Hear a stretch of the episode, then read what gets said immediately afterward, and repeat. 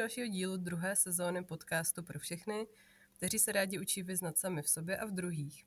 Vítejte na lince Praha Tokio s Katkou a s Bárou. Z, našich, eh, z vašich reakcí a i z našich reakcí, eh, které sbíráme eh, v životě, zjišťujeme, že vás zajímají témata týkající se vztahů, jak partnerských, tak i v rodině a také vnímáte, že ta, ta jinakost a specifičnost současné situace se do nich promítá. Pozvali jsme se dnes proto opět hosta, který k tomu má co říci. A dnes tady vítáme Filipa Hajnu. Hezký den, Filipe. Dobrý den. Zdravím. A Filip je lektor pro odbornou i firmní klientelu, terapeut a vedoucí krizové ambulance. Má zkušenost eh, s prací a terapií u násilných osob, rodinných systémů, dětí a dospívajících eh, a vyjednávání v konfliktních a krizových situacích. Má za sebou psychoterapeutický výcvik zaměřený na řešení, výcviku v krizové intervenci a více než dalších 250 eh, hodin specializačního vzdělávání. Filip pracuje jako lektor a školitel pro odbornou veřejnost a firmní klientelu. A Filipa se zeptáme, jak vnímá dopady současné celospolečenské situace z pohledu své praxe a povídat si budeme také o tom, jak o sebe a o vztahy pečovat v době, která nám eh, zcela bez pochyby boří všechny jistoty. A než se pustíme do tématu, tak jsme vám chtěli s Bárou dnes eh, znovu dát nějaké typy inspirace na to, co si třeba zajímavého přečíst nebo poslechnout. Tak Báro, co máš eh, ty na dnešek připraveno? Tak já poslední dobou jsem si uh, brouzdala uh, podcastovým éterem a uh, narazila jsem na podcasty Checkmate od uh, ekonoma Tomáše Sedláčka, což jsou krátké, tak pěti, sedmi minutové úvahy uh, na zajímavá témata. Takže uh, vzhledem k tomu kratoučkému formátu vřele doporučuju uh, na cesty, uh, hodí se. No, díky, díky moc. Já jsem uh, objevila zase zajímavý rozhovor uh, vlastně s matematikem Karlem Janečkem, um, který uh, je z nějakého pořadu uh, Petra Horkého, kde um, kromě toho, že tam popisuje vlastně model, uh, volební model a systém, který vymyslel, tak tam také hovoří o tom, že z jeho pohledu jsou demokracie postupně pomalu zrelé na krach, o tom vlastně, jak se názorově splošťuje společnost, a lidé se vlastně bojí vyjadřovat své názory, takže hodně zajímavý rozhovor. A pak mě i vlastně v souvislosti s tím programem Positive Intelligence, který jsme společně s Bárou absolvovali, o kterém jsme mluvili posledně e, v předchozím díle o pozitivním naladění, tak mě e, e, vlastně pobavil Tomáš Klus na svém Instagramu, kde um, sdílel fotografii, jak vlastně píchl a svoji pneumatiku u auta, když eh, někam pospíchal právě to podával tak, že je to vlastně ten dárek, že se mu to stane po každé něco podobného, když někam, když někam pospíchá a, a začne být nepozorný a zrychlený, tak eh, mi to úplně připomnělo a bylo to vlastně jako moc hezký, jsem se se připomněla, jak se vlastně na té nepříjemné situace uh, dívat. Filipe, napadá vás také něco, co byste rád zazdílel, co jste v poslední době viděl, slyšel, četl, co by stálo za sdílení? Já na tím vždycky přemýšlím. A já v současné, současné době bych doporučil uh, jakýkoliv vtipy, jakýkoliv, jakýkoliv věci. Já už v podstatě od března, uh, od března jako plním uh, svůj soukromý Facebook eh, hromadou vtipů, protože si myslím, že ty lidi potřebují nějakou radost a zároveň, eh, zároveň je to asi takový ten útok proti, eh, proti těm negativním věcem. Jo. Já jsem si začal všímat tím, jak se lidi dostávali do těch krizových stavů, že vlastně se to furt zhoršuje, zhušťuje, zhušťuje tak nejdřív jsem jim to jako vyvracel, začal s nima diskutovat a vymýšlel různé věci a pak říkám, ne, ne, ne, tohle nikam nevede, to není ta správná cesta. A začal jsem sdělat vtipy a říkal jsem, že budu těm lidem prostě dělat jako radost. A ty lidi se na to docela zvykli, když nezdílím vtipy, jak mi píšou, co se děje, proč tam jako nic, nic teďka jako není. A řekl bych, že se to tam i docela jako v týmí, aspoň sociální internetový bublině trošku, mm-hmm. trošku uh, uklidnilo. Takže, takže já se koukám teďka tímhle tím směrem. Jo, a nebo, nebo směrem spoustu různých uh, dalších věcí, kdy člověk trošku opustí ty média a vrhne se do takového toho světa nějaký jako jiný hudby, relaxační hudby a trošku si vyčistí tu hlavu, ale uh, to, to je moje teďka nějaký, uh, nějaký momentální nastavení, když si říkám, že v té krizi už je člověk hodně dlouho a já se v té krizi dlouho jako profesně, tak, uh, tak přijdu domů a čistím si hlavu, takže bych šel tímhle směrem. Jasně, díky moc, Filipe. No a baví, bavíme se hezky možná uh, nám to nahrálo uh, k úvodu našeho dnešního rozhovoru, protože zmiňovali jsme ty bořící se jistoty. A Filipe, co byste řekl, na co se dnes můžeme spolehnout? No, to je dobrá otázka. Na co se spolehnout? Na to, že se asi nespolehneme vůbec na nic. A na to, že ta doba se posouvá, mění a na to, že je to velká jako poměrně výzva a všechno bude eh, nějakým způsobem jinak. Jo? Na to se asi můžeme spolehnout. Já když se snažím plánovat v práci, tak eh, vlastně jako nevím, věci, které jsem měl naplánovaný rok dopředu, tak dnes, eh, dnes jako neplatí. Vlastně se nedá plánovat skoro ani z měsíce na měsíc. Takže v tomhle je to poměrně obtížné. Myslím si, že spousta lidí žije v tomhle v modelu. A možná to je taky o tom, co jsme volali před tou krizí. Jo? Já když se trošku podívám zpátky, tak si, eh, no, před tou krizí, před uh, příchodem toho hmm. koronaviru a změnou toho vlastně systému života, který teďka máme, tak my jsme si říkali jako furt a spousta lidí, koučů, terapeutů říkalo, ale začni žít tímhletím momentem a tímhletím okamžikem. Mm-hmm. A ono jako de facto teďka jinak žít nejde, protože uh, jo, jako jako nemůžeme žít v budoucnu, nikdo nevíme, co bude v budoucnu. Uh, začali jsme být dost natvrdo konfrontovaní jako s nemocí, se smrtí, uh, s tím, že ty těžké jako témata se prostě objevují, kterých my jsme se tak jako schovali, zbavili a dělali, že nejsou, tak teďka najednou začínají začínaj být, začínají se objevovat. Jo, vzhledem k tomu, kolik už zemřelo lidí, tak většina rodin už zná někoho, jako kdo na to zemřel, znali toho člověka, jo, na to onemocnění, nebo, nebo zažili někoho, kdo měl těžký průběh a byl v nemocnici. A, a takže to začíná být jako čím dál větší jako realita a, a to je vlastně, jako, vlastně je to jiný. No. Jako ty jistoty se mění, jistoty se někam posouvají a uvidíme, co to udělá. Můžeme říct, jako, že, že eh, zažíváme nějakou krizi jistot eh, a hledáme si nějaké důvody, proč se to děje? Hmm, otázka, jestli už jsme tu krizi jistot neměli předtím, jo. A protože já když nad tím teďka přemýšlím, tak eh, ta, ta, to, že se to teďka jakoby mění nebo, nebo nějakým způsobem se to ulpívá, tak nevím, jestli to je krize, eh, krize jistot. Jistoty No, asi jo, protože opravdu tam nejde, opravdu nejde plánovat, opravdu nejde, eh, nejde se na nic připravit. Eh, to co, to, co jsme měli jako do budoucna, na co jsme jako koukali a nahlíželi eh, úplně stejně a nějakým způsobem bezpečně, to, že člověk si řekl, no tak splatím auto, splatím, splatím byt, pak půjdu do důchodu a když to dobře půjde, tak v 55 se, se rozloučím se světem, tak to teďka, to, teďka není. Jo? A může se stát, že i člověk, který je mu 60, je zdravý, onemocní, nemusí tady, nemusí tady, nemusí tady být. Jo? A zároveň, zároveň nevím, jestli budu mít práci, jestli hmm se nějakým způsobem rozjede nějaká, nějaká krize, jo, co udělá stát, co se stane po volbách, jestli mě zavřou tu práci nebo otevřou, jestli budu moct chodit do práce nebo nebudu chodit do práce, jak dlouho mm. se mhm. budu starat ještě o ty děti doma, jo, jak dlouho to vlastně potrvá, mm. jo. To je možná i mm. taková věc, eh, když se podíváme na tu současnou věc a i třeba na ten průběh té krize, jo, protože mm. jsme zažili zhruba tři lockdowny, mm-hmm jo, a je tam určitá jako proměna, jo, od, uh, od toho začátku.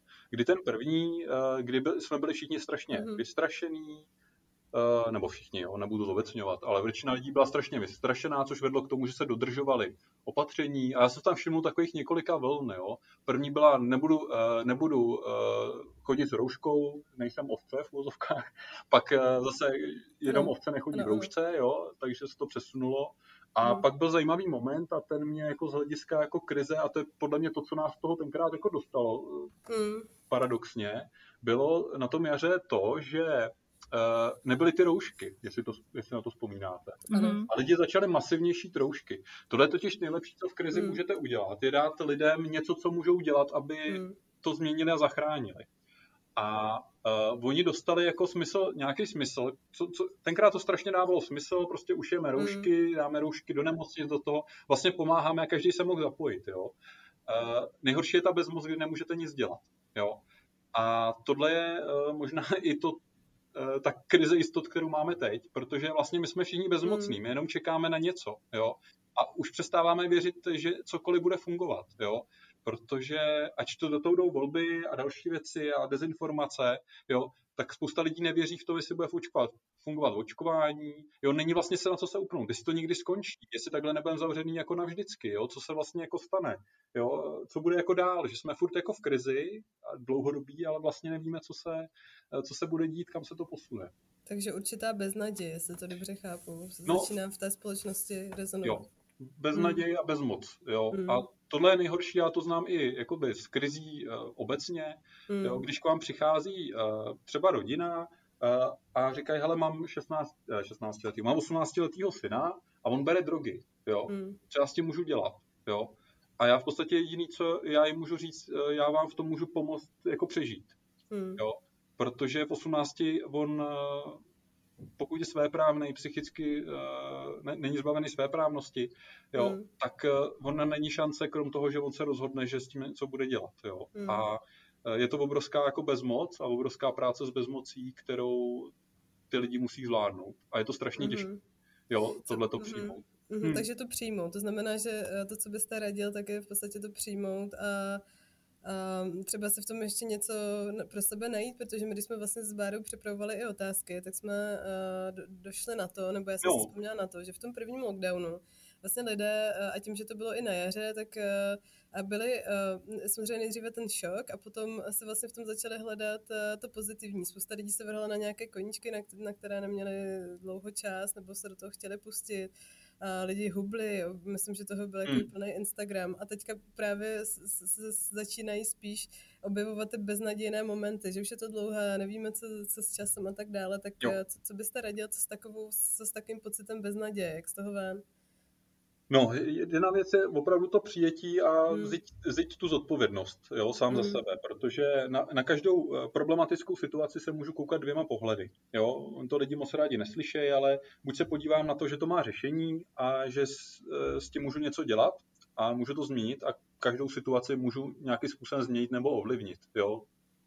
Mm-hmm. Samozřejmě neoživím třeba mrtvého člověka, jo? To, to, to hmm. samozřejmě nejde. Ale můžu žít dál, můžu fungovat v rámci jeho odkazu, můžu uh, dál šířit jeho myšlenky, bude tady dál mm. se mnou. Ale uh, můžu jít nějakým způsobem řešení. A nebo se můžu uh, postavit to, že to je problém, hledat neustále další problémy a čekat, že mě někdo zachrání, že ten můj problém vyřeší. A to vede k tomu, že hledáme pak nějakého vůdce nebo někoho, kdo říká vlastně, že, eh, že nám může jako pomoct a nebo že může něco změnit. Jo.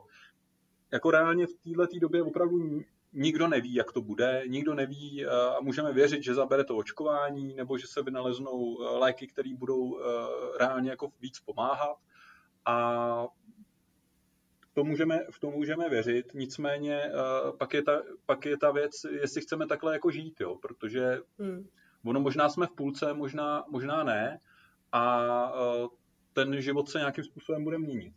Hmm. A my uh, se můžeme můžem přijmout, že to nebude stejný a že ten život je teďka takový a prostě ho budeme nějak žít a hledat příležitosti, hledat možnosti, prostě změníme, změníme se, přizpůsobíme se tomu a nebo, eh, nebo můžeme proti tomu bojovat, jo, mm-hmm.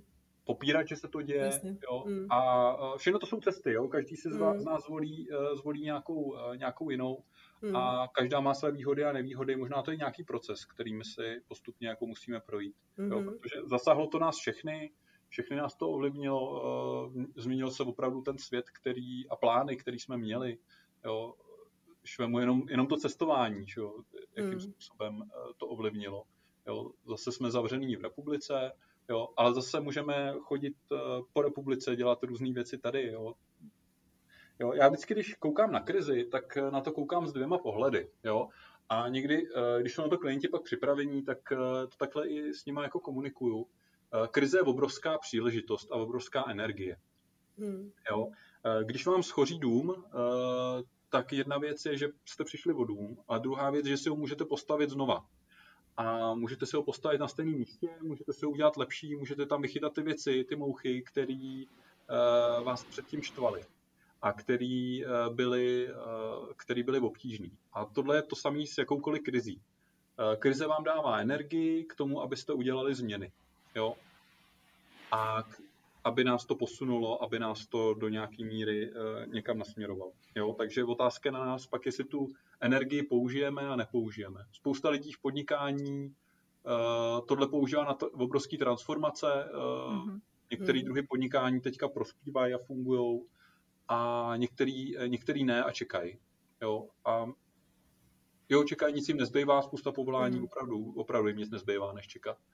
Ale spousta hledá cesty. Jo? A já spíš jako se snažím, a moje myšlení funguje tak, hledat cesty, hledat směr, hledat nový řešení uh, nových věcí, jo? Mm-hmm. protože myslím si, že spasitel nepřijde. A jak to, jak to vidíte vlastně z pohledu vaší praxe?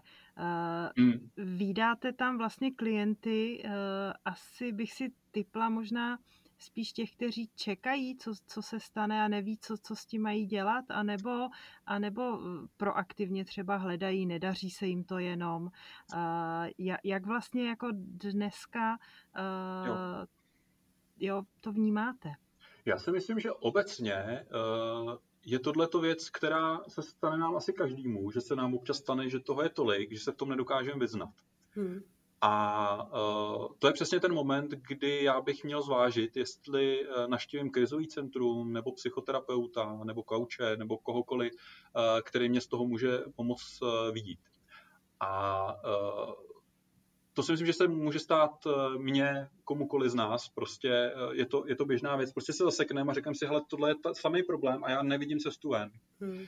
A to je ten moment, kdy mě to říká, hele, potřebuju pomoc. Takže já se častěji setkávám s těma lidma, který uh, jsou zaměření na ten problém a jsou zaseklí v tom. A jsou, mm-hmm. správně, jsou správně, že jdou, uh, že jdou si nechat pomoct, protože to logicky nevidí.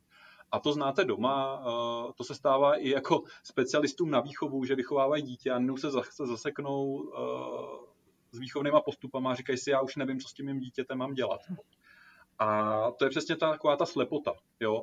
Uh, znají, to, znají to grafici třeba, uh, kdy kreslej, nebo člověk, který i třeba píše nějaký texty. Prostě napíšete text a nevidíte v tom chyby, jo? nevidíte v tom mm-hmm. další věci, protože máte takovou jako autorskou slepotu. A tohle je stejný. Občas se zasekneme při tom, uh, při tom problému. Takže, a, a to je přesně ten moment, kdy ty lidi chodí a říkají si o pomoc a dělají to správně. Jo? Ve chvíli nevidím řešení, potřebuji někoho, kdo na to se podívá minimálně z jiného úhlu pohledu a mm. to mě může zhojit a pomoct. Mm-hmm. Mm-hmm. Dá se nějak kvantifikovat vlastně, co, co nejčastěji uh, řeší uh, lidé jo. v rámci jako buď intervencí, anebo uh, terapii. Hmm. Rozdělme si to. Uh, asi se kvantifikovat by to... Já bych si asi dovolil to kvantifikovat po nějakém výzkumu, který by tohleto, tohleto měřil. Uh, já můžu vycházet ze své praxe hmm. a moje praxe je, je limitovaná i mým zaměřením, jo, částečně. A hmm. To znamená, u mě se nejčastěji řeší vztahové potíže, u mě se řeší výchovné potíže a hodně řeším chování a agresi dětí ale mm. je to taky z toho důvodu, že se na to specializuji. jo. Mm.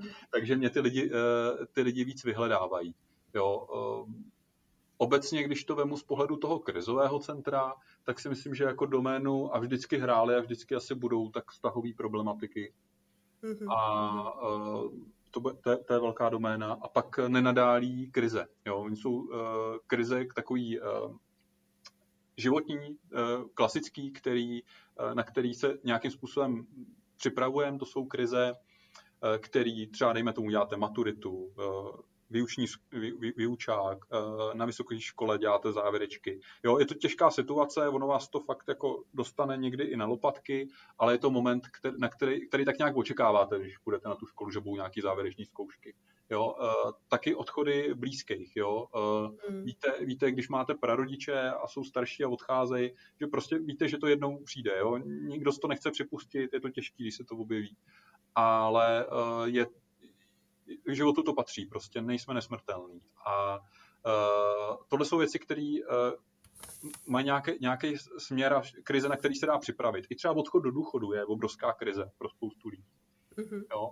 A jakákoliv takováhle změna, to jsou krizové situace. Ale to jsou taky ty předvídatelné, na který se nějak lépe či hůře připravíme. A pak jsou ty nepředvídatelné krize. Uh, to je nějaký umrtí, uh, třeba autonehodou, tragický, tragický hmm. umrtí, jo, nebo nějaká závaž, nějaký závažný onemocnění, který se objeví naprosto nečekaně.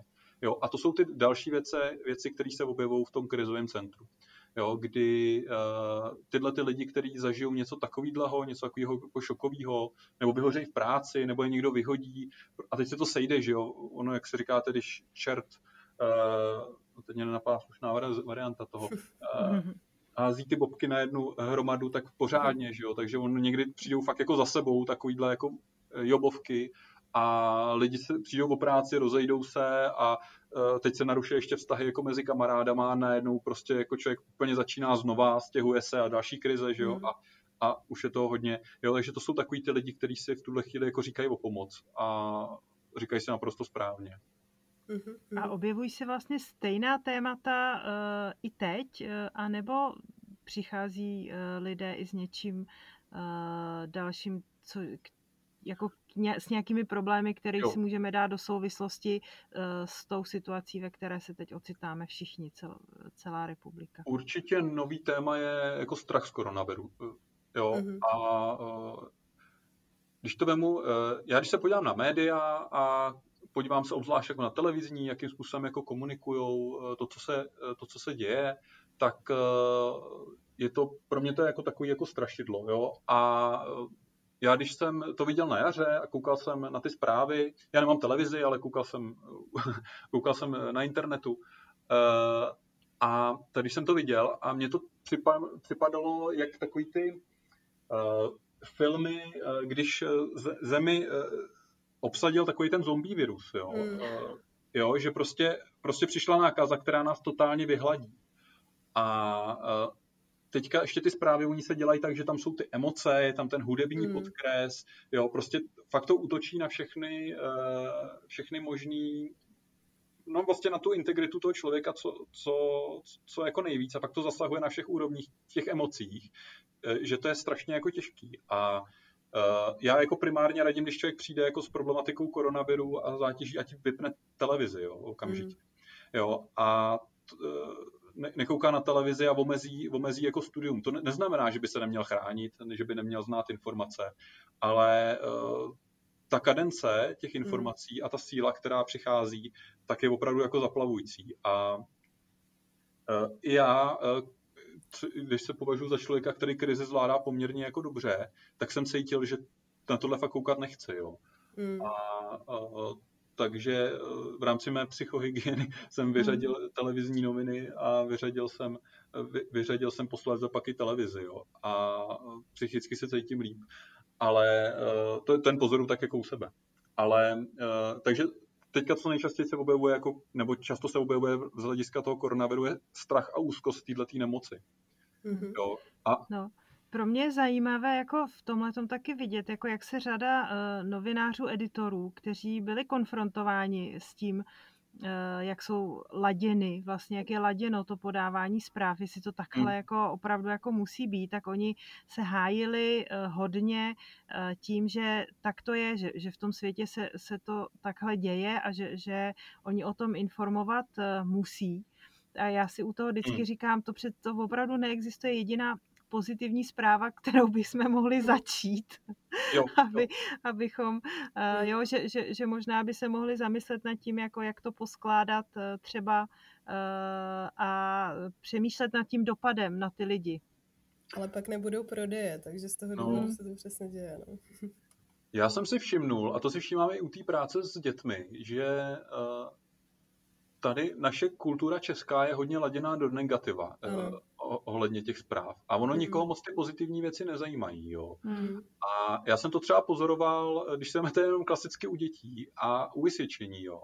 Mm. Uh, přijde dítě a řekne vám, mám jednu trojku. Jo.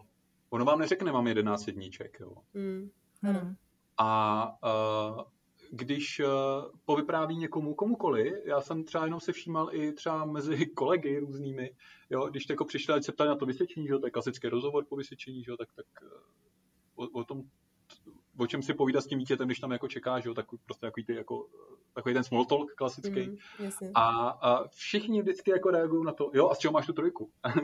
jo, nikdo se neptá na ty jedničky, na, mm. na, ty, na ty dobré známky, ale uh, zaměřujeme se fakt jako na to, na to špatný. A mm.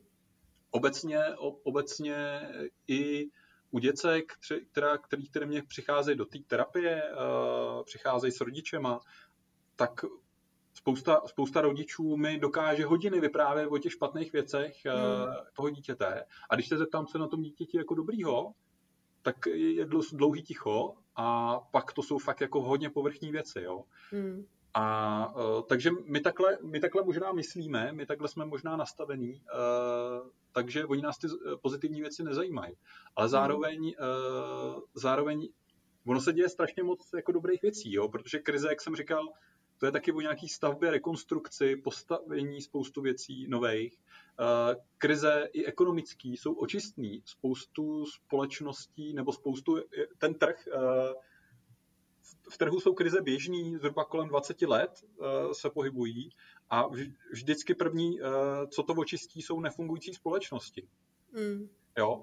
A i v tom životě, já ve chvíli, když se nedostanu do krize, tak já neměním věci. Jo? Když budete v zaměstnání, který vás nebude bavit, eh, tak vlastně eh, strašně dlouho trvá, než se jako člověk rozhoupe, pokud se tam nestane nějaká krize, abyste odešli. jo, ta krize vám hmm. dá energii na změnu. Jo, stejný to je ve vztahu. Jo. Hmm.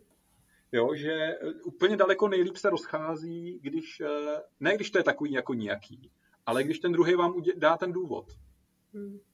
Jo.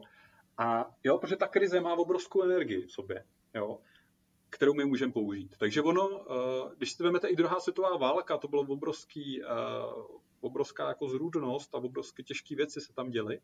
A zároveň ale to byla taky v období, eh, po kterým se tady objevily neuvěřitelné myšlenkové směry. Lidi měli, lidi mysleli úplně jinak takový ty, takový ty základy konstruktivismu byly položeny v podstatě po té druhé světové válce byli to lidi, kteří tu válku prožili.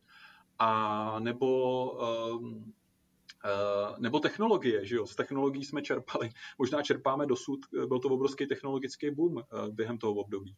Jo? Možná ten koronavirus, a už jsem zaslech i takové jako věci, že posune zdravotnictví do velké míry, jo? protože bylo pofinancovaný uh, dlouhodobě, dlouhodobě teďka se, teď se do něj začaly ty peníze prostě chtě nechtě investovat a i ta léčba i těch nových vakcín tak eh, v podstatě prolomila možnosti, které můžou pomoci třeba v léčbě rakoviny nebo v očkování v rámci Jo, ty RNA vakcíny jsou zajímavý, zajímavý proces, jo, ale uh, je, to, je to prostě nový, je to nevyzkoušený, budeme se s tím muset nějakým způsobem jako žít, ale tyhle ty krize zrychlují vývoj do velké mm-hmm. míry. Jo.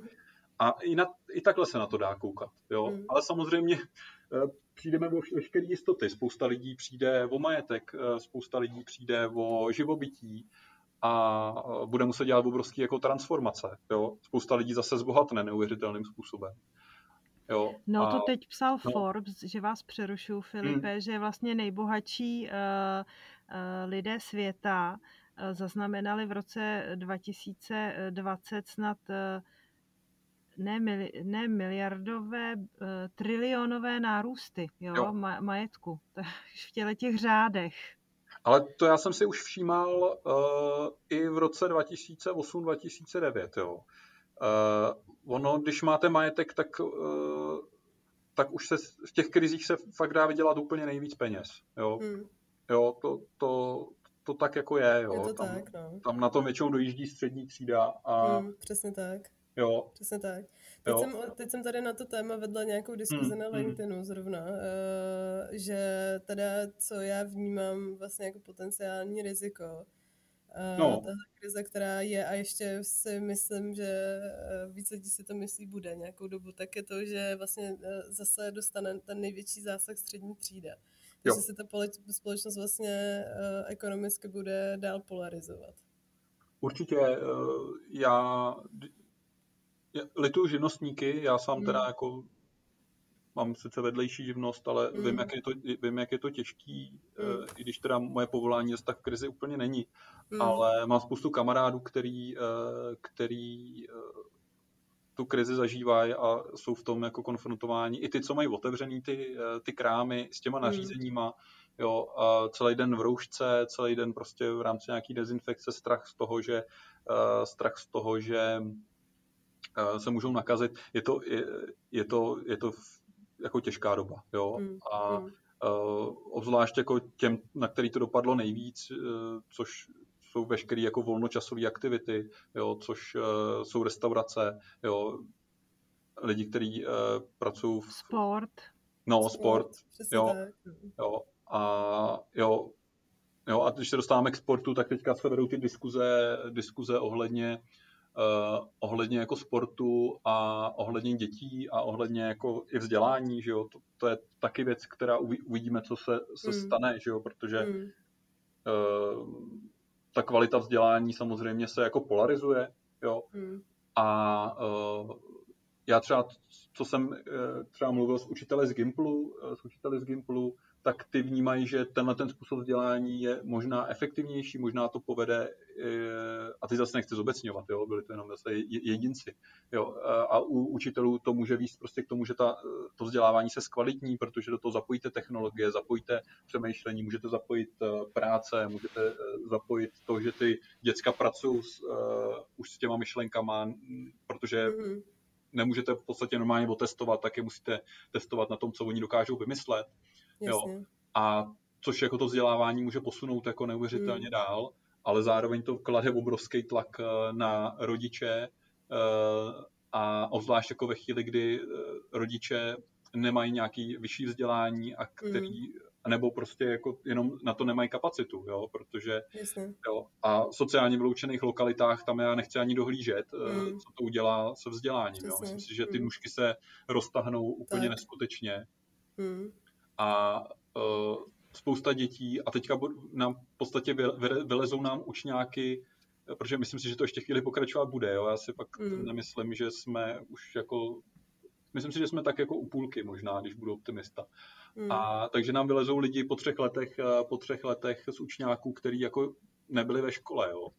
Ano. A vlastně, vlastně nevíme, co to bude dělat. Vlastně nevíme, co to bude dělat i s tou generací dětí, které jsou takhle izolovaný, jo? protože spousta dětí, já, já mluvím vám i s dětmi, kterými chodí třeba na terapie, mluvím s nimi mm. online a uh, rodiče třeba nepouští ani mezi kamarády, jo? takže oni žijí jenom online. Jo? A mm. já jako, bude to zajímavý, uh, bude to mm. zajímavý, bude to jiný, ta komunikace se někam bude posouvat a já se hmm. nedovolím, nedovolím jako hádat, co to udělá, ale bude to prostě jiný. No. Ta generace, hmm.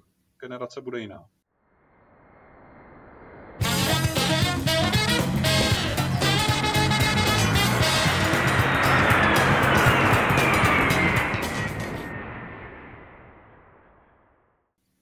Já se ještě zeptám, promiň Báro, že ti teď beru otázku, protože že se to sem docela hodí že uh, my jsme se o tom bavili právě s Mirkem Světlákem a už hmm. je to hmm. vlastně před rokem, že dlouhá doba, už tehdy jsme to řešili, ale tak nějak uh, mi to přijde teďka pocitově, že nebudou třeba lidé uh, trpět posttraumatickým stresovým syndromem, že jako drží, drží, teď už drží poměrně dlouho. A týká se to samozřejmě pomáhajících profesí, hmm. ale teď si hmm. myslím, že, že i jako těch normálně lidí, kteří mají úplně jiný profese a a ta krize se jich dotkne. Tak uh, může se tohle nějak ještě ad hoc projevit potom? Jak, jak se na to díváte, Filip? Já si, uh, jako může samozřejmě, ale já si myslím, že ty lidi, uh, že my se jako adaptujeme velice jako mm, dobře, mm. lidstvo. Uh, takže já bych to, na tohle, na tohle bych, bych sázel trošku víc, protože mm.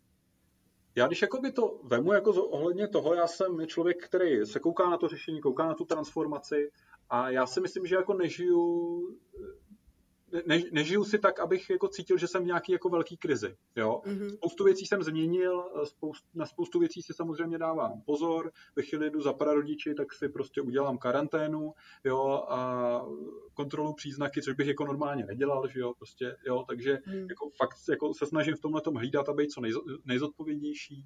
Jo? Ale uh, a to je možná i teďka jako důsledek toho, že proč se dostáváme do toho, že furt neklesají ty počty nakažených, jo.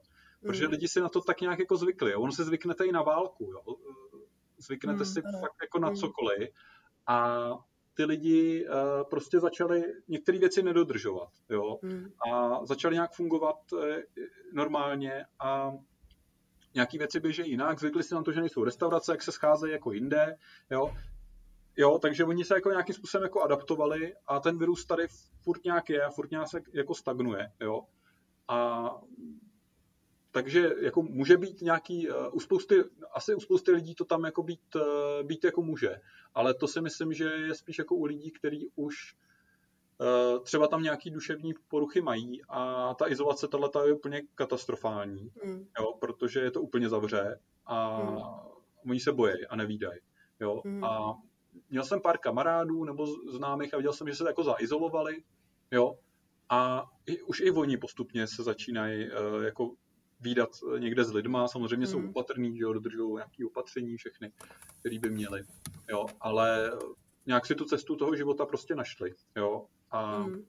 nejhorší je podle mě, uh, podle mě jakoby skupina seniorů, jo, kdy uh, jsou vystrašený z těch médií poměrně dost a uh, tam se totálně rozbily takový ty vazby. Jo? I třeba na hmm. vesnicích, kde si vemete, že relativně jako relativně nebezpečný to není, tam, že je pár baráků, ale oni se nevídají. Jo? Hmm. hmm. Jo, a protože mají strach, koukají na tu televizi, že jo, a tam, tam furt strašej, strašej, strašej, jo, a pro jako 80-letého člověka hmm. Eh, musí být strašně těžký, že najednou jakoby přijde o rodinu, protože tak ta rodina ne. se snaží ho chránit, ale chrání ho tím, že tam nejezdí, že jo, a on musí začít používat nějaké elektronické nástroje, což mu samozřejmě nejde, aby spolu komunikovali, protože to je něco, na co není zvyklý. A hmm. já jsem o, tím, o tomhle strašně jako přemýšlel, jako je to nejezdit za prarodičema, je zodpovědný, ale je jim uh, k 90. Jo. A mm. uh, já je pak zase, uh, zase se může stát, že prostě tady se mnou nebudou dlouho jo, a nevíme, mm. jak dlouho to bude trvat. A tohle je obrovský dilema, mm. který řeší spousta lidí a i spousta lidí, který má třeba někoho s nějakým závažným onemocněním, třeba roztroušená skleróza nebo podobně. Mm. Jo. A oni jsou zavření v těch ústavech. Jo. A tohle je šílený, protože oni jsou třeba v ústavech izolovaný na místnosti, kde ten člověk mm. tam sedí a kouká na televizi. Jo. Yeah. A nemůže s tou rodinou, jo, nebo může být u té rodiny a teď ten člověk musí chodit do práce, je neustále ho vystavuje riziku, jo, prostě furt nad tím přemýšlíte, jo, jestli, jestli ho vemete k sobě, nebo uh, ho nějakým způsobem, jako může, a tím ho ohrozíte samozřejmě, anebo ho ohrozíte tou samotou, která je obrovsky těžká. Jo. Mm. Po tuhle skupinu se bojím, mm. jo. A, a reálně mm. nevím, co s tím, jo. To, mm. to asi neví nikdo, jo. Až to někdo zjistí, tak budeme rádi, jo. Ale mm. tohle, tohle je ta těžká věc, jo. A pak se dostáváme k tomu teda, jakým způsobem to jako přežít, tyhle věci, jo, a jak to jako zvládnout. Ještě, ještě vám do toho hmm. vstoupím, hmm. Filipe, jestli, jestli můžu, my, když jsme ten podcast připravovali, tak právě uh, vy máte docela dobré vhledy z toho vlastně, s čím se setkáváte i v té své praxi, Um, to, to je jedna věc, ta skupina sen, seniorů, uh, jakým způsobem teď vlastně změnili, řekněme, změnili, museli uh, nedobrovolně upravit životní styl, ale hmm. pak jsme se vlastně bavili i um, o nějakém seznamování, nebo i co se týká těch seniorů, jo. Uh, taky o tom, jakým způsobem um, případně se můžeme, nejenom seniorů, ale dí, díky vlastně umrtnosti, jak, jakým způsobem je teď stížené rozloučit se s s pozůstalými, tak jestli můžete ještě tady, tady ty příklady z praxe, vlastně kam se to teď posouvá. Jo. Tak já začnu tou poslední otázkou. Hmm. A rozloučení samozřejmě je, um, já bych uh, asi začal tím, že je to strašně jako důležitý. Hmm. A důležitý to bylo vždycky, je to vlastně jako určitý uh, rituál a ty pozůstalí rozloučení potřebují. Jo? Je to psychohygienický očistný a je to důležitý k přijetí té samotné události. Jo? To znamená, můj jako apel na to je, aby to ty lidi neodkládali, protože ve chvíli, kdy se nerozloučíte a neproběhne nějaký ten rituál rozloučení, ten pohřeb a další věci, tak, uh, tak ten člověk jakoby v podstatě ho nepustíme. Jo? Neuvěříme tomu, že tady nebude a nebo pustí nás. Jo? Mm-hmm. A já se setkávám občas i s lidmi, kteří v podstatě se s tím člověkem nerozloučili, mají třeba urnu doma a nikdy to nedokázali. Dost často to bývají ženy, kterým zemřel třeba syn, jo, tak a to pak přichází třeba po deseti letech a říkají, mm-hmm. že mhm. furt truchlej na tu mrtvím toho syna. Jo.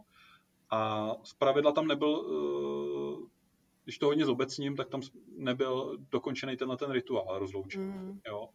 Takže tyhle ty rituály jsou opravdu důležitý a je potřeba, eh, je potřeba je eh, dělat a je projít. Pro, pro každého pozůstalého je to, je to důležitý.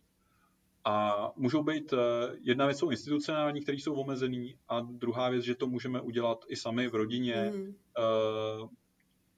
zaspomínat na toho člověka, jo, rozloučit se s ním, uložit na ten hřbitov, nebo tam dojít na ten hřbitov, prostě si, když to řeknu hloupě, sdělit to, co jsme tomu člověku neřekli a, a nechat ho jít. Jo. Nějakým způsobem uzavřít ten, ten mm. proces. Jo. A nebo ve chvíli, kdy ten člověk si s tím fakt neumí poradit, tak najít nějakého terapeuta nebo krizového interventa, který s ním dokáže tyhle věci projít a províz tím rozloučením. Když zase, zase tuhle tu věc můžeme volit ve chvíli, kdy ten člověk se jako jako zasekne v tom procesu. Jo. Ve chvíli, kdy to zvládáte a fungujete v té rodině jo, a jste normálně smutný, jako každý je smutný, když někdo odejde, tak, eh, tak nemusíme vyhledávat žádnou odbornou pomoc. Jo. Ale ve chvíli, kdy cítím, že to je delší dobu nebo eh, že jsem s tím nejistý, tak, mm. tak to pak využiju. Jo. Takže to jako spíš nepodceňuje, protože spoustu lidí to podceňuje a furt to odsouvá na dobu, až, až to bude, až to bude, až to bude. Jo a to je strašně těžký. Není to uzavřený prostě. Není to uzavřený, jo. Mm. A ty věci je potřeba uzavírat. Mm. A uh, seznamování, no to je, to je jako velká taky, uh, velká otázka a podobně. Podle mě teďka se víc rozjíždějí ty, uh, nebo co máme já zkušenost, tak se rozjíždějí uh, ty online pl- platformy různý mm. a lidi se seznamují víc, víc jako online, píšou si a komunikují spolu takhle. A myslím si, že i co třeba jako mám tak jako v tom v té sociální bublině, že ty, uh, že ty vlastně vztahy se vlastně, ty seznamovací se jako přetvářejí, jo, protože uh, dřív by člověk šel na kafe a podobně a teďka spousta lidí se seznamuje, takže prostě si toho člověka pozve domů, jo, nebo, mm. uh, nebo spolu někde vyrazí na nějaký výlet jako do lesa, mm-hmm. jo, nebo úplně takhle někde jako mimo. Víc, uh, mně přijde, že to víc vede jako ty lidi jakoby, jakoby blíž k sebe do těch svých prostředí, jo? že tohle, mm-hmm. v tomhle tom to je jako rychlejší. A nebo taky zároveň, a to je ta druhá stránka mince, je to, že ty lidi si dlouho píšou, mm-hmm. nebo pak jako volají, jo. A možná, jo, a e, je spousta lidí, e, který si třeba i několik měsíců s tím člověkem jako jenom píše, jo což má spoustu nevýhod. Jo. A jedna z těch nevýhod je, že uh, pak si jednou zavoláte zjistíte, že vám nesedí ten hlas třeba. Mm-hmm. jo. A uh, ono, to je, uh, ono to je dost znát. Jo. To mě spousta ženských popisovala, ale já jsem super chlap, úplně úžasný, jako jsme si rozuměli. Pak jsme si párkrát zavolali a já jsem ho slyšela, já jsem prostě s takovým člověkem uh, nemůžu bejt, protože to zní, zní to dost povrchně, ale je to určitý způsob, normálně bychom se ani nevybrali, že? A uh, další věc je nějaká ta uh, fyzická intimita, jo, mm-hmm. která, protože ten člověk uh, v té blízkosti a jak se chová, jak se tváří, jak funguje, tak komunikuje úplně jinak. Jo. Víte, víte, že všichni takové ta základní poučka, že zhruba nějakých 70 až 80% komunikace uh, není no, verbální. No. Jo. A další věc je, když si s tím člověkem jenom píšu, tak uh, tak já vlastně já vlastně uh, fantazíru strašně. Mm, projektuju jo. se taky. Projektuju si, jo. Já jsem vždycky říkal, že ideálního mm. člověka najdete jenom na internetu, jo. Ano, to je jo. pravda. Jo, protože když dám dohromady jako tu úžasnou fotku, kterou vy fotíte a mm. upravíte, protože dneska upravit fotku je fakt jako jednoduchý, jo, to už zvládne každý 13-letý dítě, mm. jo, v těch programech, co jsou na mobilu běžně stažení, jo. A samozřejmě nevyberete tu žádnou jako nehezkou, jo? takže vyberete tu nejlepší z nejlepších fotek a tou se prezentujete na internetu mm-hmm. a k tomu vytvoříte nějaký příběh, který budete vyprávět a navíc eh, na internetu eh, v té komunikaci, která běží textově, tak eh, máte možnost si nějaké věci dohledat, máte možnost se opravit, máte možnost si to rozmyslet. Ano, ano. Jo. a to je úplně něco jiného, než Mhm. potom v tváří v tvář. Je, no. Hmm. No, takže, eh, takže v tom je spousta jako rozdílů a eh, jinak eh, já myslím, že seznamování se pouze jako transformuje, jo? že Mhm. akorát, že lidi se seznamují furt a možná ještě víc bych řekl, že se to začali seznamovat, protože protože skupina, která žila takovým tím single životem, Mhm. jo, tak ona nepotřebovala partnery. Mhm. Jo, ale ve chvíli, kdy takovýhle lidi zavřete, Ano. tak jsou obrovsky jako sami a začíná, za, začíná to dost, začínají dost trpět eh, na tom, protože tyhle lidi byli furt někde, jo, s jedním kamarádem, druhým kamarádem v kíně, na kafi, prostě nepotřebujete tam toho partnera, vlastně tam ani není místo. A teďka najednou sedíte doma, nemáte kam jít a začínáte přemýšlet, že byste vlastně někoho, aspoň nějakého kamaráda jako potřebovali nebo podobně, jo. Mm. A to bylo hodně na jaře, to bylo hodně na jaře vidět, teďka už se to samozřejmě nějak jako sedlo a zase ty lidi začaly jako fungovat, jo. A, Mhm. Jo, a uh, začali jako seznamovat se, vyrážet na různý výlety. Jo, strašně moc lidí začalo eh, chodit do výlety, jo, Mhm. jo utíkat z těch uh, míst, jo. Mhm. A pak je to strašně uh, taky rozdílný, kde kdo žijete, že jo. Protože ve chvíli, kdy žiju v Praze a jelikož mám nějaký nad, nadprůměrný plat a můžu si teda dovolit být jedna plus jedna, že jo, za ty peníze, a teď jsem tam jako narvaný v pokoji, který má 35 metrů čtverečných, tak se mi žije úplně jinak, než když mám barák na vesnici. Hmm. Jo, Jo. to je pravda určitě. Jo. Hmm. Protože já jsem se odstěhoval třeba z města na vesnici, jo, Mhm. a já jsem de facto jarní lockdown tady vůbec ne, ne, nezacítil, jo, eh, krom Mhm. toho, že lidi chodili do obchodu s rouškou. Hmm. A furt ten život je tady úplně jako v podstatě stejný. Jo? Já výjdu ven, výjdu na, na zahradu, výjdu to a když přejdu do města, tak jenom vidím, jak to je tvrdý a padne to na mě. Ale jak jsem na té Mhm. vesnici, tam to prostě tak úplně tolik, uh, to, tolik jako neběží. To je pravda, jo. to je dobrý postřeh, no. Hmm. Jo. mhm. A to je, to je asi stejný, uh, no, no, to je asi stejný v těch stazích a v těch dalších věcech. No. No, já bych řekla, že město má velké limity Ano. uh, prostorové. Uh, jako třeba vnímám hodně teďka, protože se naplňují parky, uh, alespoň v Praze. Jo, vlastně ve, veškerá zeleň, která je dostupná, tak, uh, tak tam, kde člověk uh, kdysi mohl jít a, a v klidu si odpočinout, protože potkal pár uh, lidí za, za, dejme tomu, dvouhodinovou procházku, tak dneska uh, tam všude je korzo, jak, jako bývalo na Václaváku, který je teď paradoxně prázdný. Jo. Takže se to všechno přesouvá, ale možná i, i tohle je příležitost zase se uh, zamyslet nad tím, uh, až uh, budou uh, architekti plánovat, co, Hmm. co s tím městským prostorem do budoucna, tak, eh, tak tam komponovat vlastně jako asi, asi eh, víc těch eh, různorodých prostorů, tak aby, eh, tak aby Mm. vlastně jsme měli šanci eh, jít někam, utéct si někam a nemuseli jsme brát útokem hory, jak se teď, jak Jo, se jo, jo. teď děje houfně.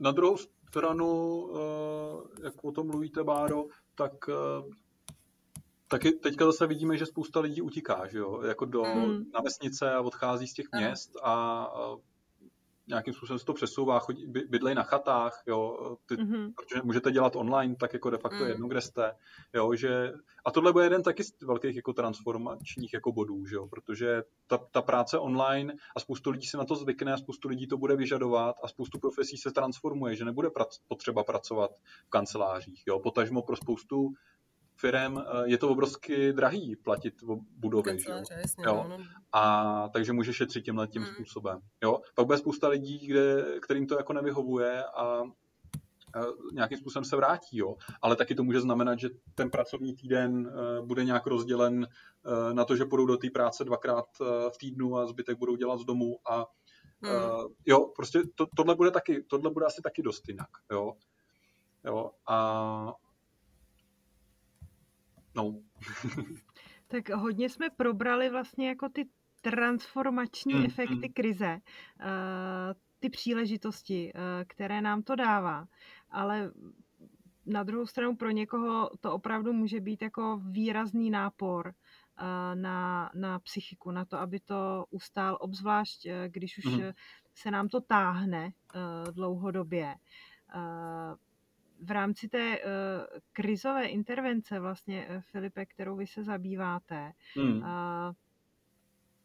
kdy jsou, nebo vnímáte, jaké momenty, kdy uh, jí lidi začínají uh, vyhledávat a vlastně možná pojďme si říct uh, něco o tom pojmu jako takovém, uh, nějak si ho blíže představit. Jo, Krizová intervence, já když to vemu v nějaký jako metafoře, jak by se to dalo k něčemu připodobnit, tak krizový intervent je vlastně takový obvodní lékař na poli psychoterapie. Jo, což je Eh, což znamená, že de facto eh, k němu přicházejí lidi, kteří zažívají hodně těžkou věc a potřebují eh, sklidnit a najít nějaké řešení, získat základní informace a dostat nějakou obecnou, obecnou pomoc. Jo? Ve chvíli, kdy potřebujete potom v něčem se hrabat a transformovat do hloubky, tak už si najdete specialistu, což je třeba psychoterapeut. Jo? Mm-hmm. To znamená, pojete k obvodákovi, on eh, vyzkouší nějaký základní věci, když to zabere, tak dobrý, když to nezabere, ne, nezabere tak váš pošle třeba k očnímu, nebo Uh, ne, nebo, nebo řekne, no tak ta bradavice musí ven, jo, a někoho do to, do to vyřízne, nebo je to tam řezat sám, jo. Mm-hmm. A tohle, tohle takhle bych asi popsal tu psychoterapii. Prostě je to, je to způsob práce, kdy, vám člo, kdy ten specialista uh, pomůže zvládnout těžkou, uh, těžkou situaci. Jo, takový průvodce, který vás tím provede. Uh, je to člověk, který už to nějakým způsobem řešil, ví, co má dělat, ví, ví, jak ten proces probíhá, ví, jak funguje ta lidská psychika. Jo, taky Jo, nejsou to, aby jste mohli krizovou, eh, krizovou intervenci provádět, tak jsou na to eh, více jak 100 hodinové eh, postgraduální vzdělávání, mm-hmm. jo, které, které jako probíhají, které jako probíhají jo, a připravují ty specialisty na to. A teď se zeptám možná tak maličko osvětově, jestli no. u nás eh, vlastně existuje nějaká eh, síť krizových intervenčních center, eh, která je nějak centrálně řízená, nebo jestli spíš vlastně každý kraj, každá oblast nebo každý terapeut se zapojuje do tohohle procesu na dobrovolné bázi. Jak to vlastně funguje? Eh, my eh, na základě zákona o sociálních službách, tak eh, my v podstatě máme v České republice síť krizových center, je to sociální služba, je to v podstatě sociální pracovník, který se specializuje na krizovou pomoc, nebo další odborný specialista, jako třeba psycholog a další, který se specializuje na tu krizovou pomoc. A v rámci krajů, měst máme krizová centra. A ty krizová centra mají několik typů pomoci pomáhají eh, telefonicky, Jo, určitě asi většina lidí zná linku bezpečí, tak jsou krizová centra i pro dospělé, který mají linku, uh, linku pro, pro dospělé.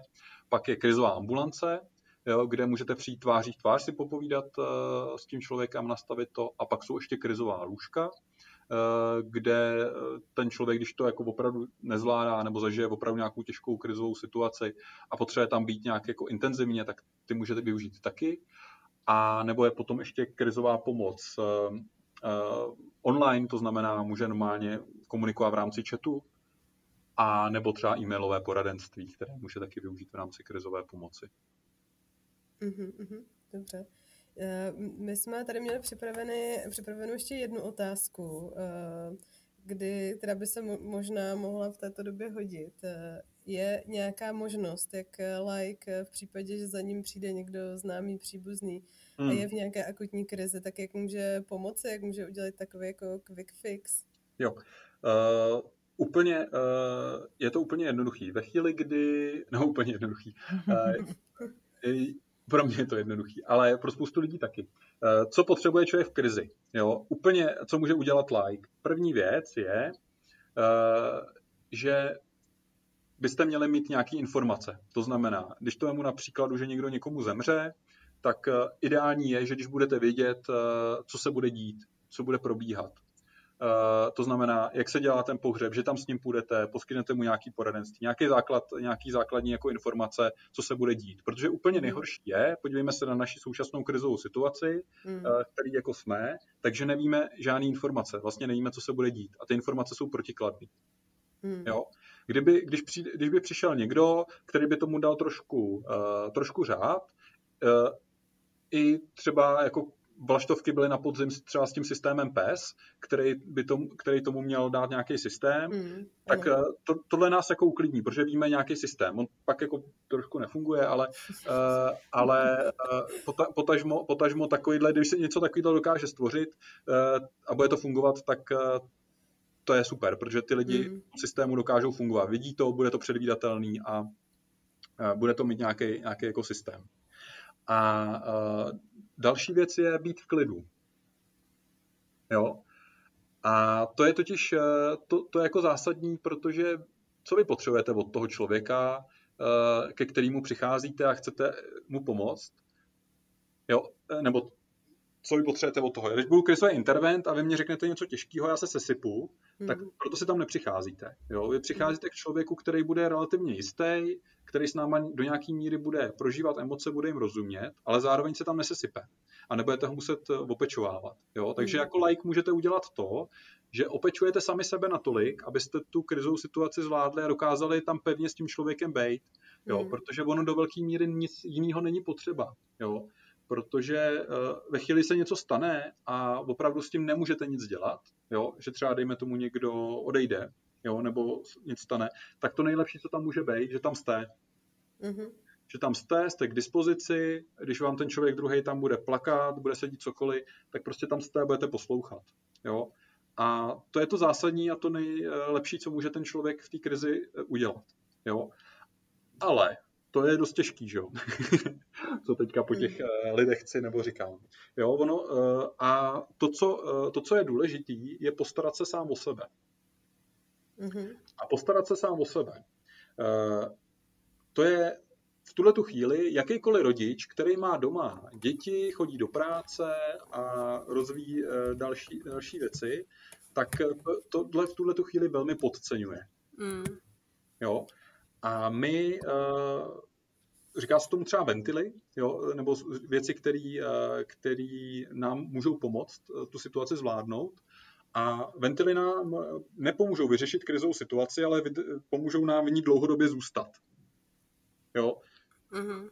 jo protože mám, mám děti, chodí do školy, uh, Eh, chodím do práce, mám nějaký meetingy z domu, z domu můžu, můžu si to nějak naplánovat, můžu to nějak skoordinovat, to je, to je důležitý, ale pravděpodobně mě to bude stresovat a ještě mě to bude stresovat nějak dlouho.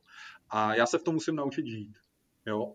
A důležitý je, abych se postaral sám o sebe, protože to nejhorší, co lidi vždycky v krizi jako dělají, tak vyhodějí a vykašlou se na všechny koníčky, mm. začnou blbě jíst, začnou blbě spát, uh, furt myslí na to, jak jsou v problému a tohle všechno to zhorší do takové míry, že uh, toho, člověka, uh, to, toho člověka to chtě nechtě jednou prostě dožene. Jo? Mm. jo protože i uh, třeba jenom to jídlo, jo? Když, uh, když to vemu jako v rychlosti, když nebudeme mít některé vitamíny a minerály, tak uh, ty lidi ty lidi se dostanou do těžkých úzkostí, můžou se dostat do velké psychické nepohody a jenom z toho, že špatně jí. Mm-hmm. Jo. A to je vidět na krevním obraze potom, eh, když se tyhle ty věci, eh, na tyhle ty věci jako podívá. Jo, já jsem viděl spoustu lidí, co přišli s obrovskýma úzkostma a na krevním obraze byl nedostatek železa, jo, mm-hmm. jo krevnost. A, mm-hmm. a uh, taky jde o to doplnit ty tyhle ty věci, jo, nejen o tu psychickou, psychickou věc. Jo, zároveň taky ve chvíli, kdy jsou lidi v krizi, tak přestávají jíst normálně zeleninu, ovoce, překvapivě, mm. a začnou se spát cukrem ve velkým. Jo. A ono jako spát se cukrem a do toho vypít kafe, tak to je asi, když máte auto s automatickou převodovkou a šlápnete na, na, na plyn a na brzdu na tvrdo, jo. Mm. Jo, to prostě zadřete a zavaříte. Mm. Jo. Takže fajn, uh, ve chvíli zažívám těžkou situaci, jakoukoliv, nejen třeba teďka tu krizi nebo toho je moc, ale jakoukoliv, tak já musím mít pravidelný spánek, nebo je ideální mít pravidelný spánek, jo, a třeba jenom odpočívat, jo, když to nejde spát, jo, jenom mm-hmm. ležet. Uh, jíst pravidelně, dobře jíst, co nejlíp, jo, a v tuhle chvíli opravdu dobře, to si dopřát co nejlepší potraviny a mít nějakou zábavu a nějakou činnost, kterou já budu dělat, jo. Doporučuji komedie, vtipy číst, mm. uh, poslouchat třeba hudbu, A nejlépe takovou tu, co nám vyčaruje úsměv na tváři, jo? protože já když budu pouštět nějaké depresivní věci, uh, teď mě napadá třeba Nirvana? Kdy, uh, kdy to není úplně jako pozitivní, tak ono, mě, ono se to promítne do té nálady. Jo? Ono to trošku funguje na tom principu, co znáte od Pavlova, nepodmíněný hmm. reflexy, že jo? A když si teďka pustíte písničku, třeba když jste byli v pubertě a fakt vás to bavilo, tak se začnete zpívat, tancovat a možná budete zažívat takový podobný pocit, jako když jste v té pubertě, když to začnou hrát v rádiu, že jo. A úplně mhm. stejný, stejně to funguje, když půjdete k zubaři a uslyšíte tu vrtačku, že jo. Mm. jo. On to udělá, jo, tak, jo, tak, to, tak to jako zapíská a, a, a člověk už je blbě, že jo. A je, je fajn jako si dodat tyhle ty jako pozitivní věci, jo. A další věc je třeba obejmutí, jo, fyzický kontakt. To je strašně důležitý. Jo, on to uh, obětí samou sobě spouští v hlavě hormon oxytocin, jo, to je objímací hormon, a to nám zlepšuje náladu. Jo, stačí i třeba polštář, když tam nikoho nemám, jo, uh, jako obejmou třeba polštář, jo. Pak výborný je třeba tanec, jakýkoliv pohyb, jo. Lidi, kteří podceňují pohyb, hmm. tak, uh, tak ta nálada jde hodně dolů, jo. Hmm. I teďka třeba v zimě, jo, třeba výlety. Uh, v rámci úzkostí tak výborně funguje to, že procházky v zeleným fungují dost podobně jako léky na úzkost. Mm-hmm. Jo, já většinou, eh, většinou lidem ordinuju procházky, jo, a ordinu procházky, on to zní A uh, oni začnou procházet a se nálada začne zlepšovat. Hmm, takže zpráva je taková, starejte se o sebe a uh, není to sobecké závěrem. Určitě ne, určitě ne. Já si myslím, když to řeknu zase na, příklad, na příkladu eh, jako z mojí praxe, představte si, že byste ke mně přišli a já bych nebyl v pohodě a byl bych psychicky rozložený. Eh, chtěli byste eh, psych, psychoterapeuta nebo chtěli byste krizového interventa, který se o sebe dokáže postarat a má dobrou náladu, nebo člověka, který je rozložený a který se o sebe nepostará. Jo. Nebo chtěli byste eh, přijít k doktorovi, který je nevyspalej, a úplně hotový a bude vás operovat? Jo? Potřebujete mm. mít specialistu, který bude se dobře uh, o ně starat. Taky v letadle, když se nastoupíte do letadla, tak první, co říkají rodičům, první nasaďte masku sami sobě, sebe. Hmm. ochraňte sami sebe, až potom, uh, potom dítě. Jo, protože ve chvíli, kdy omdlíte vy a dítě vedle vás má masku, tak to nedopadne, ne, nebo nedopadne, nemusí dopadnout dobře. Hmm. Jo ale ve chvíli, kdy eh, se postaráte sami o sebe a pak se postaráte o dítě, tak pravděpodobně i nějakou těžkou situaci vyřešíte.